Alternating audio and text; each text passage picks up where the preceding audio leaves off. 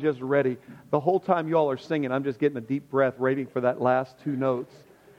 And uh, John was commenting to me that I, I sounded like a mix between, you know, Sandy Patty and Paparazzi or whatever the guy's name is. Paparazzi or what is it? Yeah, that, that guy. I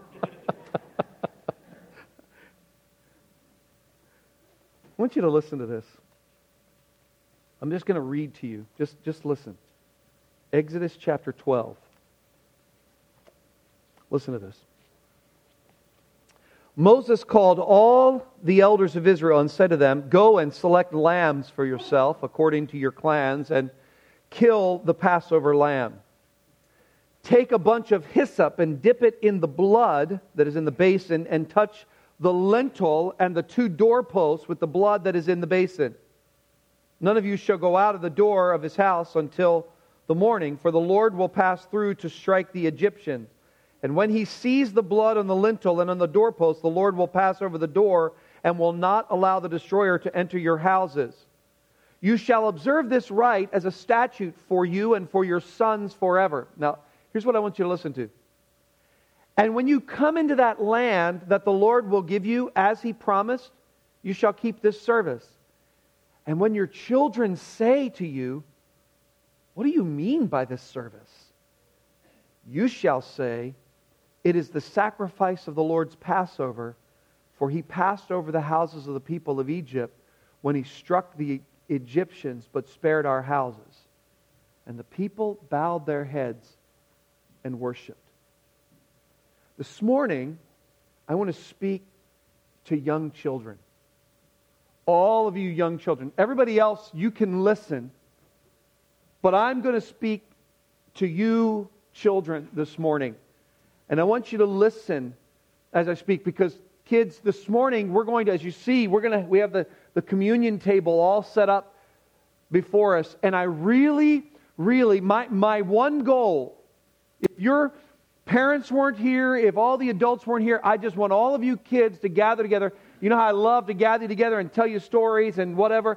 I want to tell you this morning about this communion table. I want you to know, I want you to understand what this table is all about. So this morning, kids, no looking around, all right?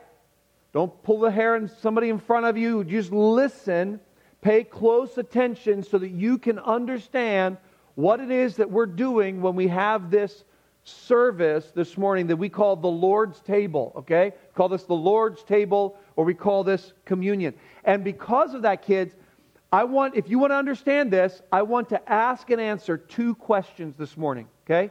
How many questions are we going to ask and answer, kids? What? Two, that's right. Two questions. Not one, not three, but two, all right? And the first question I want to ask is this. Why did Jesus have to go to the cross, right? Why did Jesus have to go to the cross? And kids, the second question I want to ask is this. What did he do there? Why did he go and what did he do? Well, you know, if we're going to ask any question about God, we have to go to his word where he speaks to us. God doesn't speak to us any other place, but he speaks to us in his word. And so because of that, kids, I hope you brought your Bible. If you brought your Bible, lift it up and let me see it real high. Okay? If you didn't bring yours, take your dad's. Okay, good. All right. Now, go to Revelation. Find in your Bible the book of Revelation and chapter five. In Revelation chapter five, okay? Now, I want to I want to tell you the story. I want to set this up for you so you really, really clearly understand what's happening here in the book of Revelation. Revelation chapter five. In this section of Scripture, we're talking about something that's going on in the throne room of heaven. And we have this scene here. If you can imagine in your your head, somehow you have the scene of this great throne in heaven. And there's one who is sitting on the throne. He's called the Almighty God. And he has a scroll. You know what a scroll is, right? Rolled up pieces of paper that's sealed seven times. And everybody in heaven, everybody who's gathered around, is so looking forward to that scroll being opened, to those seals being opened, because in that scroll contains the plans for earth, the plans for the history of mankind. And everybody's so wanting that scroll to be open, and they're looking around. Is there somebody who can go up to the throne room, to the hand of the Almighty God, to the right hand, and take it out of his hand and open the scroll? And guess what? Nobody was found. Do you ever have something you wanted so badly, and you find you can't get it? And what do you do? Well, you start to cry. In fact, that's what happened to John. John so, John's the one who wrote the book of Revelation. He so wanted that scroll to be open that when nobody was found, he began to weep and he began to cry. But then, can you, you're seeing this whole thing play out, right? You see John's head down weeping. Nobody's there to open the scroll. And I wanted to see the plans that God has for the earth. Then somebody from behind him maybe says, "Don't weep," because there's someone who's able to open it. Who is it? The Bible says this. Look at verse, chapter five, verse five of Revelation. "And one of the elders said to me, 'Weep no more. Behold, the Lion of the tribe of Judah, the root of David, has conquered so that he can open the scroll and its seven seals.'" They said, "John, look to the Lion." Wow, a lion is mighty and powerful and fierce and conquering. A, a lion is large and in charge. Look to the Lion, but we says, he says it's not a real lion because he's of the tribe of Judah. That means he's a person. Look to the Lion. And John says, okay, he stops crying, dries his tears, looks around, and instead of seeing a lion, what does he see? Look at verse six. "Between the throne and the four living creatures and among the elders, I saw a lamb standing as though it had been slain." Whoa, I, I didn't see a lion.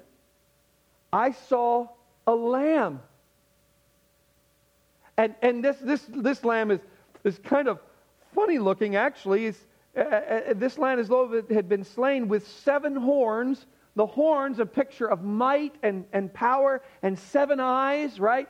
Seven eyes is the idea that he can see anything all the time, everywhere, which are the seven spirits of God sent into all the earth. And that one went up to the throne of God and took the scroll from the hand of God and opened its scrolls. And guess what? Everybody in heaven began to rejoice. You know how I know they began to rejoice? Because they began to sing. In fact, it says they sang a new song in verse nine. They're so happy that they begin singing a new song. It's called the Song of Redemption. And it's in that song that we actually have the answers to our questions, which are, one, why did Jesus go to the cross? Two, what did he do there? Why did Jesus go to the cross? Two, what did he do there?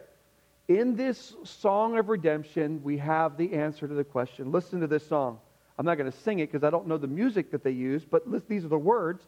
Verse nine, "They sang a new song, saying, 'Worthy are you to take the scroll and to open its seals, for you were slain.'"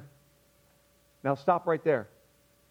That word slain you might not have heard before, but it, it's a word that means to be killed. You know what I mean? Be killed. To be, to be killed dead. Right? Which I guess is the only kind of killing, to be killed dead. To be To be freshly slaughtered is what the word means. It, it's referring to the sacrifice of the Passover lamb that I read about back in Exodus chapter twelve. The bloody sacrifice that was made in substitution for someone or something else. That simply answers our first question. Why did Jesus have to go to the cross? Jesus had to go to the cross to be slain, to be killed, as a substitute for someone else. You say, well, why? Why did he have to be slain as a substitute for someone else? I mean, Jesus was perfect and innocent and pure and good and holy, but he was slain. But keep reading. Why did he have to be slain? For you were slain, and by your blood you ransomed people for God. In other words, the reason that Jesus had to be slain, the reason he had to be killed, was in order to ransom. Or we could use the word redeem. Or maybe here's a better word for you, to rescue people. What do you mean? Rescue people. Why do people need rescued? Kids, if somebody needs rescued, that usually means that they're in what? Huh? Trouble. You, you don't need to be rescued if you're not in trouble. You need to be rescued when you're in trouble. What kind of trouble are these people in? Well, let me tell you. Look at Romans chapter three. So now we're going back in our Bibles because we're just, we're asking the questions and we're letting God answer them for us. God's going to answer through His Word, and He tells us here in Romans chapter three.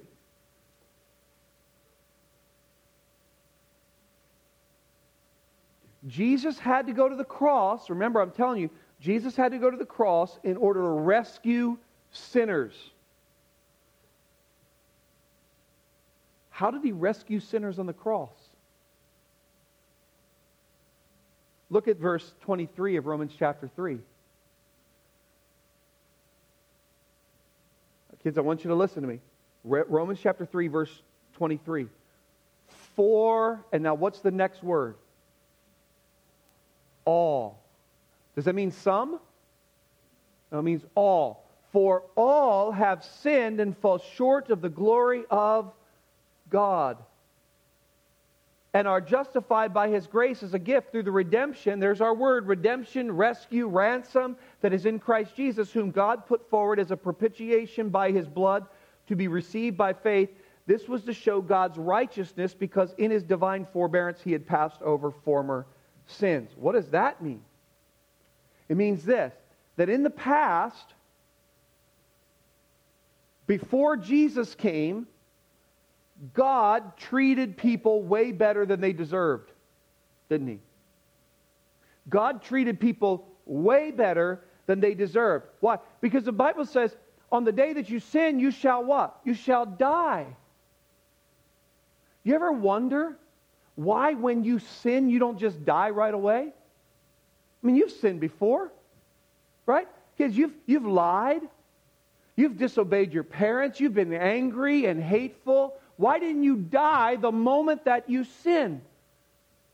Well, because God, the Bible says God was passing over those sins. What are sins? Sin is called falling short of the glory of God. Romans three twenty-three, for all have sinned and fall short of the glory of God. You know what that means?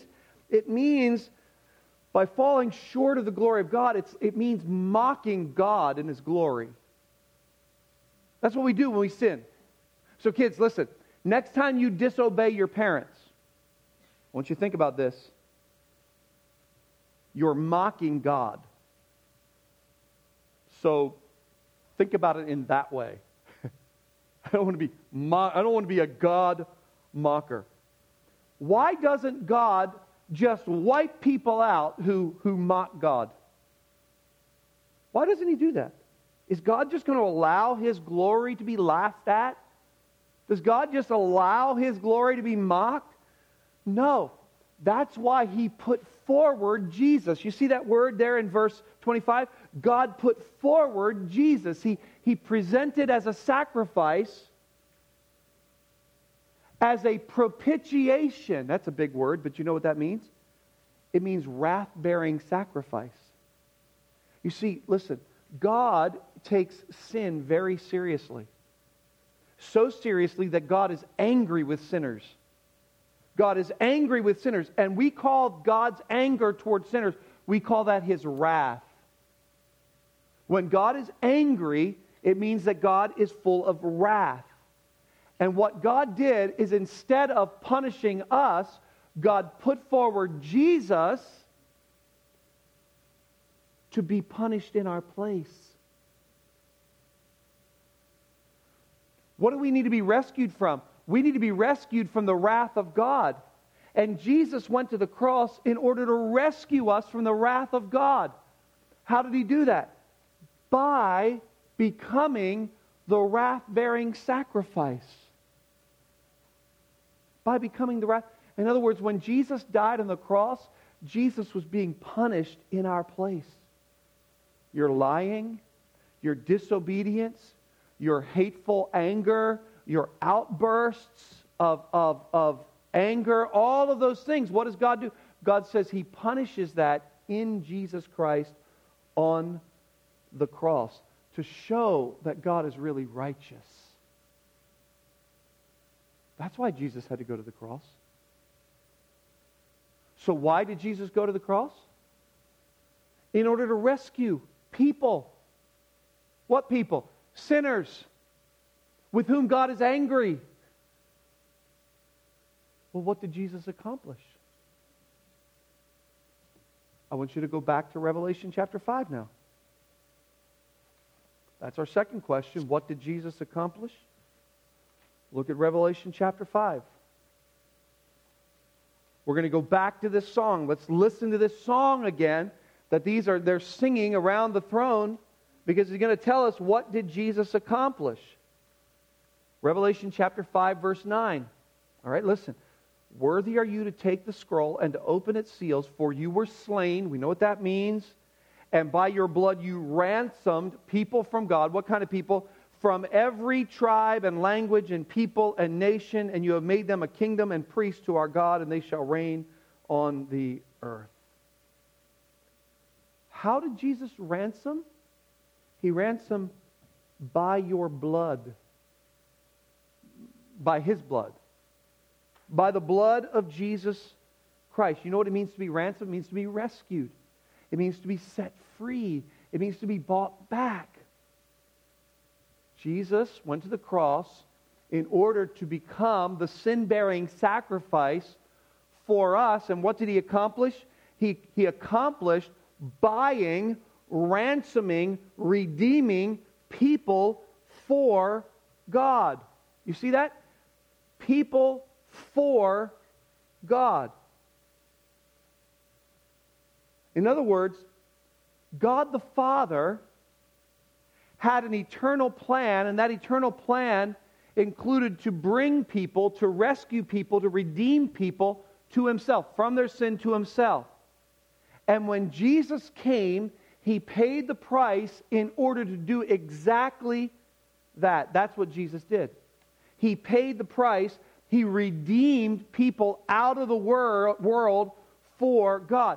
He actually redeemed people. We call that definite or guaranteed atonement. He brought them out, away from, out of every tribe and language and nation and people. Now listen, kids. Sometimes we think too little about what Jesus actually accomplished on the cross. Sometimes we think that Jesus died on the cross just hoping that maybe someone might be rescued. Hoping, maybe, maybe if everything works out, someone will be saved, someone will be redeemed. But that's not the case. Jesus did not go to the cross hoping that what he did would actually matter. Some of us had the idea that Jesus went to the cross and he actually didn't do anything, but he just made atonement available or made rescue available. But that's not what he says. He did not just make it possible. He made it actual. Jesus did not die to make it possible. Jesus died to make it actual. He actually paid the price. What is the price? The price of the wrath of God. Now listen to me. And adults, you can listen in now as well. You might be down in the dumps this morning. over many things. And, and some of those things are really, really big things. But I want you to remember what the Bible says. The Bible says we know that all things work together for good to those who love God, to those who are the called according to His purpose. For those whom He foreknew, He also predestined to be conformed to the image of His Son. And those He predestined, He also called. And those He called, He also justified. And those He justified, He also glorified. I want you to understand this morning that the death of the Lord Jesus Christ is the rock-solid ground of your assurance. The death of Christ undergirds the confidence that we have in the face of any obstacle, and in the face of any trial, in the face of any doubt, in the face of any challenge in this life. How so? He who did not spare His own Son. It's, it's the death, the blood, the death of the Lord Jesus Christ that is constantly preaching that God is for you. And I don't mean that in the fluffy Joel Osteen way that we hear today. I mean that in the most theologically, biblically centered way I could possibly say it. That God is for you.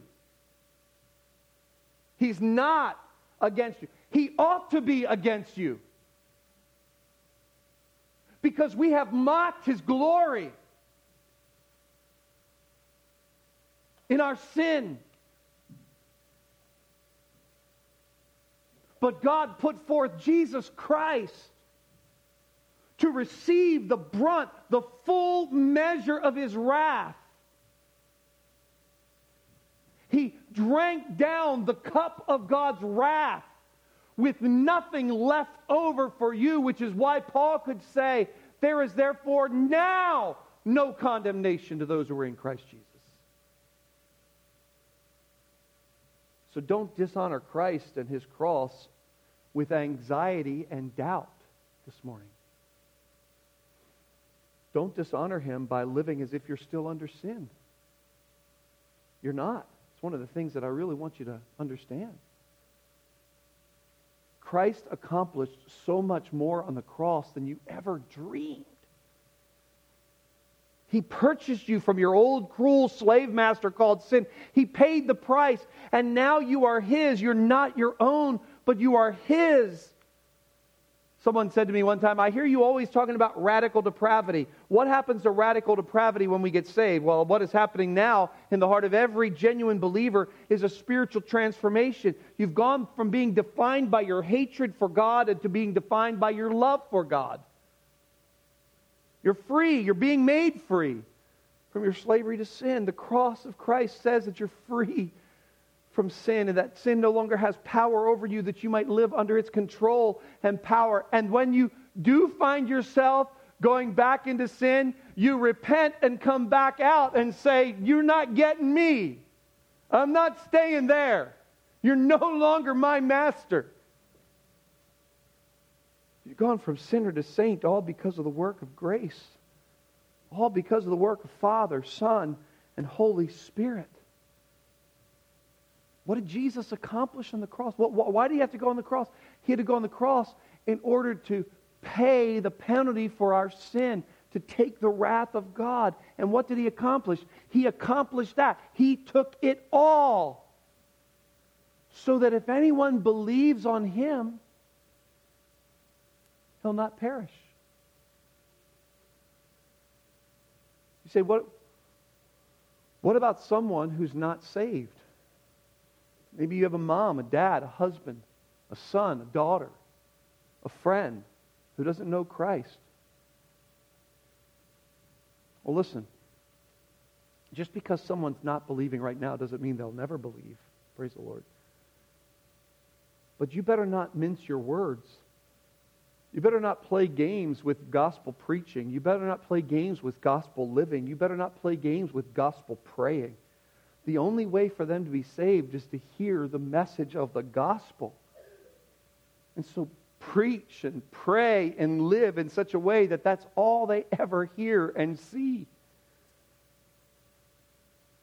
And the Bible says that God loves the world enough that whoever believes on Him, on Christ, God loves the world enough that He gave His only begotten Son so that whoever believes on Him would not perish in God, under God's wrath, but would be recipients of everlasting life. You should remember, anyone who believes on the name of the Lord shall be saved, including you. And that if you've never believed on the Lord Jesus Christ, what you're doing essentially, when you believe on Him, is you're trusting Him to pay for the penalty of your sin in your place. You're trusting Him to take the penalty, to, to, to, to, to bear the wrath of God in your place. And how do I, I think it's interesting that God doesn't give us something to do. He gives us someone to trust. Because you got to know, how, how do I know when I trust enough?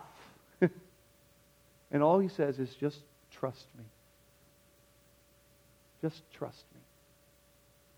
And all you're doing, and it's like a song with song we sang earlier, all you're doing is clinging to Christ.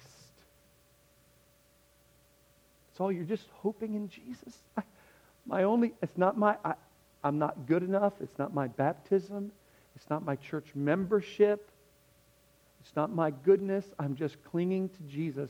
And any goodness that comes out is all because of Him anyway, right?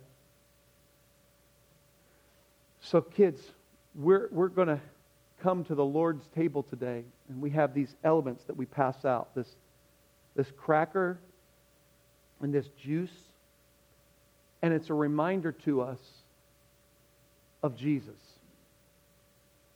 Now, you might not be partaking yet. You might not be eating and drinking yet. That will come as you understand what it means to, to put your faith in the Lord Jesus Christ. But see, this is an opportunity for you to be reminded. In fact, Jesus said, do this in remembrance of me. For you to be reminded that Jesus died and took God's wrath in your place. That, that the cracker is a remember, reminder of His body. He, he was a real man, and the juice is a reminder of His blood. He shed His blood so we can be ransomed. And by taking, this doesn't make you saved. By taking, this is a way that we're just preaching the gospel. Just like what happened back in Israel when the people, when the children said, "Why, why are these? Why are we doing this service?" And the people would, they would be reminded. Their fathers would remind them, "Well, we're doing this because God brought us out of the land of Egypt. Why are we drink, eating and drinking like this today? We're eating and drinking like this today because it's a reminder that Jesus Christ paid the penalty for our sin on the cross. And if you trust Him, you'll be forgiven of your sin. The price is paid, and you'll never stand in condemnation before God." Isn't that amazing? Just think about it. If you if there was a website called all your sins dot com, all my sins dot com, all my sins dot com backslash Joe Fout. Now, please do not do that, just in case. I don't know what that's all about. But all my sins dot com backslash Jason Fink. all my sins dot com backslash John Luxton. all my sins dot com backslash David Dyson. How many pages would that fill up? How long would it take for you to scroll?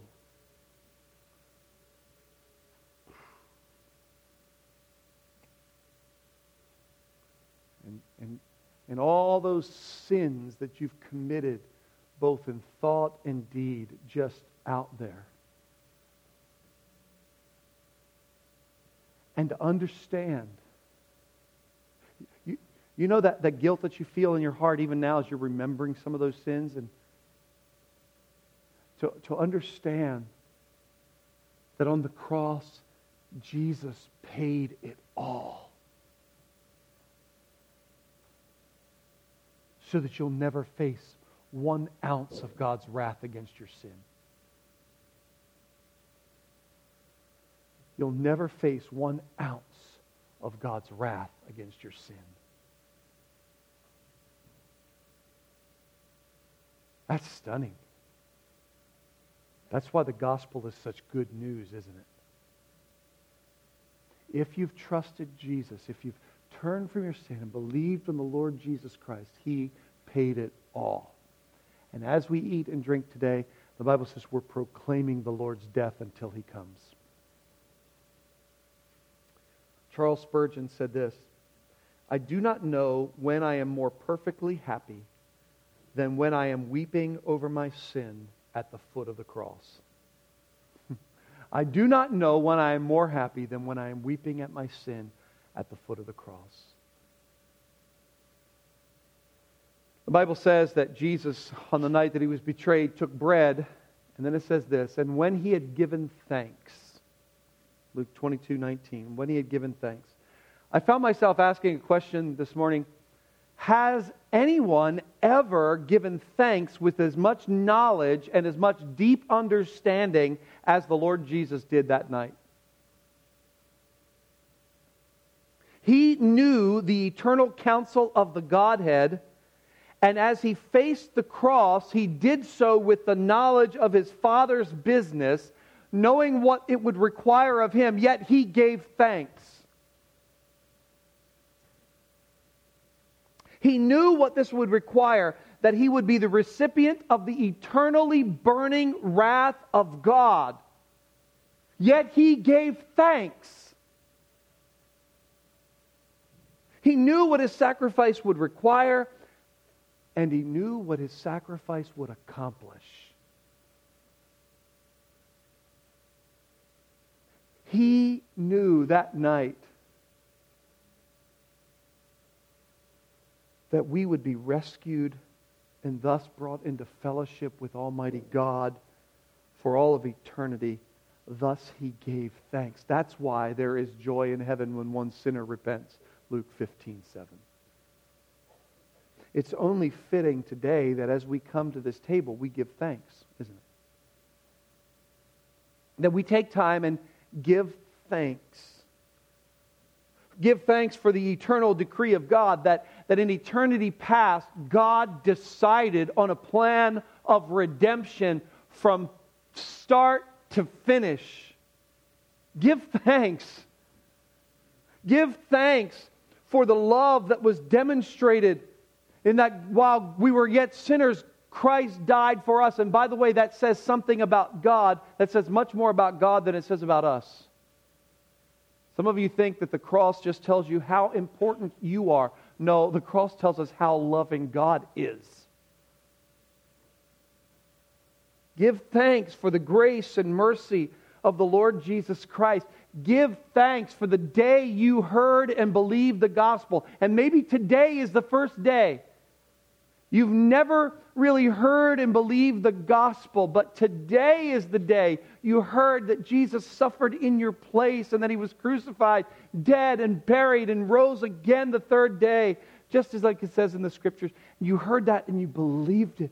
Give thanks for the day when you heard and believed. And listen, if you refuse to believe, do not, do not fail to understand that today you've heard the word, the gospel.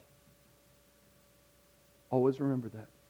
That on today, April third, twenty twenty-two, you heard the gospel and you rejected it. We come to this part of a service where we have the opportunity to come to the Lord's table and, and to eat and drink, to remember the Lord Jesus Christ in his appointed way. And And it's at this time that we'd like to take time for you to just sit in quiet reflection. Kids, we do this every time we take communion. We just take time to reflect quietly on what we've heard.